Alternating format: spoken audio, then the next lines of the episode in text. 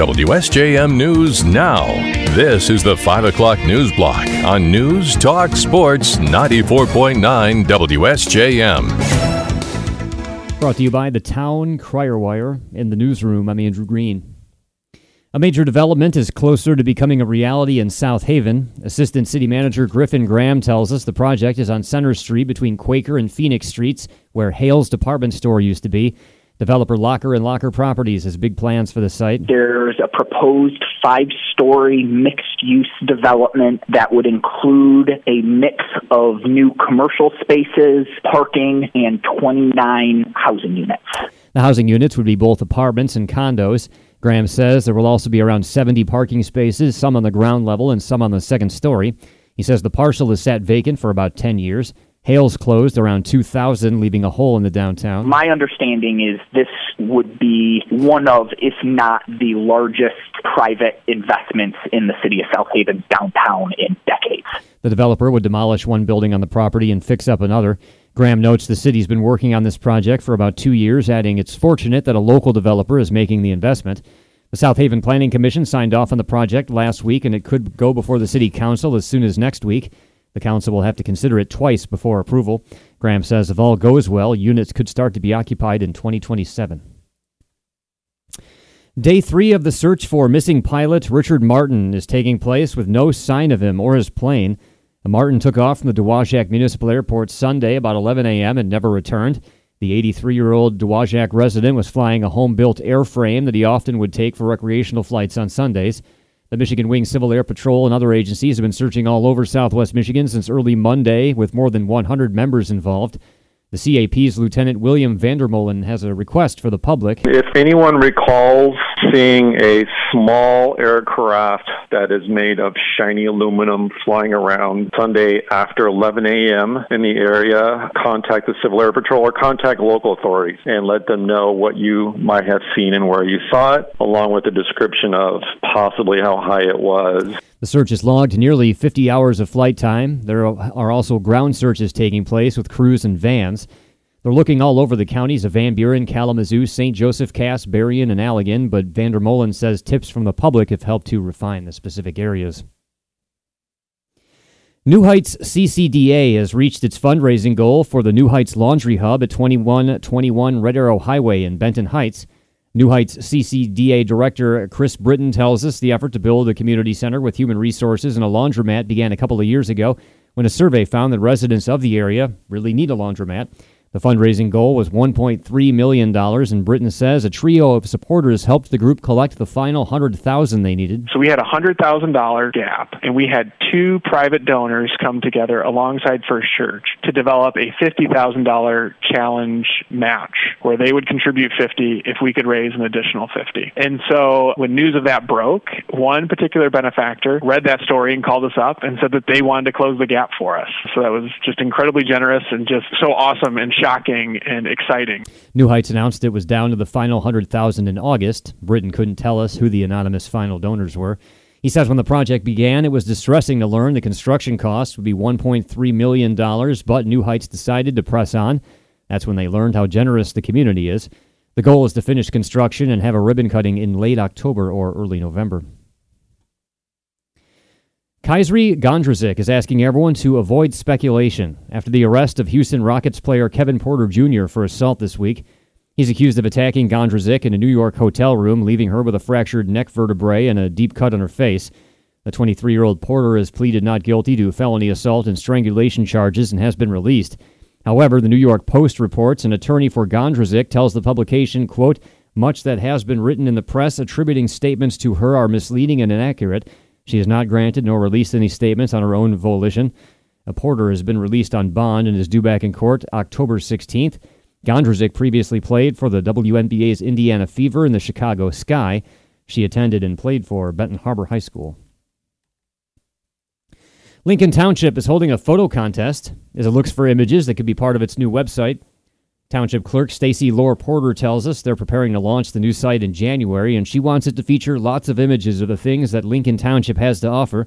She decided to get the public involved. We need to have several high definition photos of things in our township. So I'm going to put out a request to our residents and whoever else if they have any photos that they would like to submit to be on our website. We're going to have several pages with pictures and slides, and we want pictures of all seasons and all activities in the township. And we'll give photo credit to who they go to. And it's just a great way to engage our residents with something that kind of belongs to them now. Laura Porter says the prize for getting a photo selected will be that it's featured on the website with the photographer's name, noting there are plenty of attractions to show off. We have a link to the requirements for the photos and how to submit them at our website. They're due by September 25th. Laura Porter says when the new website launches, the new text alert system for residents will also launch. The Township Board just approved both the site and the alert system last month. The Orchards Mall is now even emptier. The U.S. Postal Service has announced its location in the mall has closed for safety reasons. The post office closed Wednesday, and the Postal Service says the closure is temporary, although it has not elaborated. A statement from the Postal Service simply says, quote, to ensure the safety of both postal customers and employees, the office is closed. The customers who have P.O. boxes at the Orchards Mall post office can retrieve their mail at the Benton Harbor Post Office on Riverview Drive. The U.S. Postal Service has not said when the mall location could reopen. And now available are this year's Southwest Michigan Makers Trail passports. Marcy Simpson with the Southwestern Michigan Tourist Council tells us the program started in 2017 and grows each year as it offers an incentive to visit as many breweries, wineries, and distilleries in the region as possible.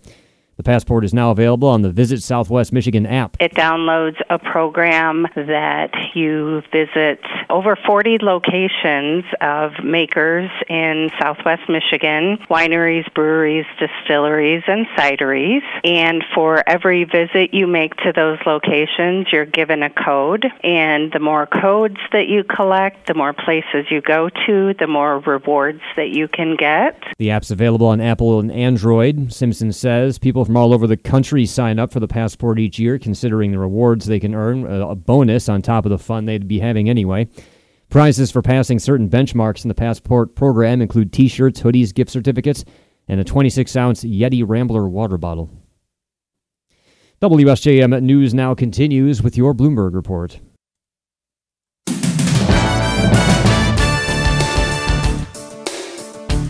WSJM News now continues, brought to you by Imperial Furniture in Dowagiac, where furniture shopping is fun. The Pennsylvania prison escapee, who was on the run for nearly two weeks, has finally been captured. More from ABC's Derek Dennis. The morning capture of Danilo Cavalcante celebrated by Pennsylvania Governor Josh Shapiro as a success. He was apprehended this morning with no shots fired. Cavalcante did try to resist, but was ultimately subdued by a specialized tactical team with a dog, leaving him with a minor bite wound. The governor crediting the public with helping authorities close in. Thank you for the constructive tips that they shared. Thank you for remaining on guard. Cavalcante on the run for 13 days after escaping a Philadelphia area prison where he was serving a life sentence for killing his ex girlfriend in front of her young children. Derek Dennis, ABC News. Escaped murderer Danilo Cavalcante has been arraigned at a Pennsylvania state prison barracks after being taken there in an armored vehicle. A preliminary hearing was set for September 27th. Cavalcante was captured after eluding hundreds of searchers for two weeks in rural southeastern Pennsylvania. Law enforcement's big break came as a plane with a thermal imaging camera picked up his heat signal. No shots were fired. He broke out of the Chester County Jail August 31st while awaiting transfer to a state prison to serve a life sentence for fatally stabbing an ex girlfriend. Reactions are pouring in from Washington over House Speaker Kevin McCarthy's decision to open an impeachment inquiry into President Joe Biden. Many are calling back on McCarthy's previous promises back in 2019 that he would not open up an impeachment inquiry without a floor vote.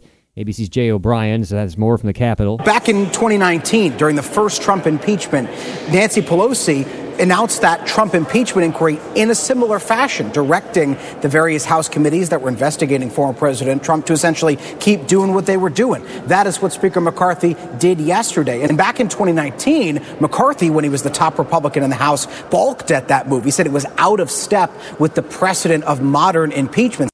House Speaker Kevin McCarthy's sudden decision to launch an impeachment inquiry into President Biden appears to have won over even the most reluctant Republicans. Some GOP lawmakers are pushing for it to move quickly rather than drag into the 2024 election year, but others expect it'll take months. Meanwhile, the White House is mobilizing to go on offense, calling the GOP's impeachment allegations unfounded and merely bowing to former President Donald Trump. All the while, McCarthy faces turmoil on his right flank as he tries to steer the House to approve government funding and stave off a federal government shutdown. Republican Utah Senator Mitt Romney, who was the GOP nominee for president just over a decade ago, says he will not run for re-election this year. ABC's national correspondent Stephen Portnoy has more. The announcement that he's retiring after a single Senate term caps a quarter century of public service for Mitt Romney, who served as governor of Massachusetts and was once his party's standard bearer. In an online video, Romney notes he'd be in his mid 80s at the end of another six year Senate term. Frankly, it's time for a new generation of leaders. Romney's decision to step aside avoids the potential of a GOP primary defeat in Utah.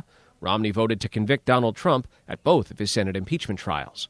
Stephen Portnoy, ABC News. Search teams are combing streets, wrecked buildings, and even the sea to look for bodies in a coastal Libyan city where the collapse of two dams unleashed a massive flash flood that killed at least 5,100 people.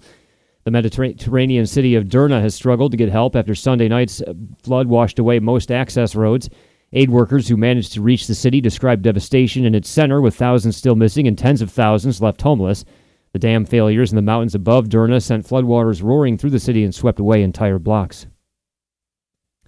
A federal judge in Florida has imposed a protective order in one of the criminal cases against former President Donald Trump. More from ABC's Aaron Katersky. The special counsel's case involving classified material stored at former President Trump's Palm Beach estate, the judge said will require special security precautions.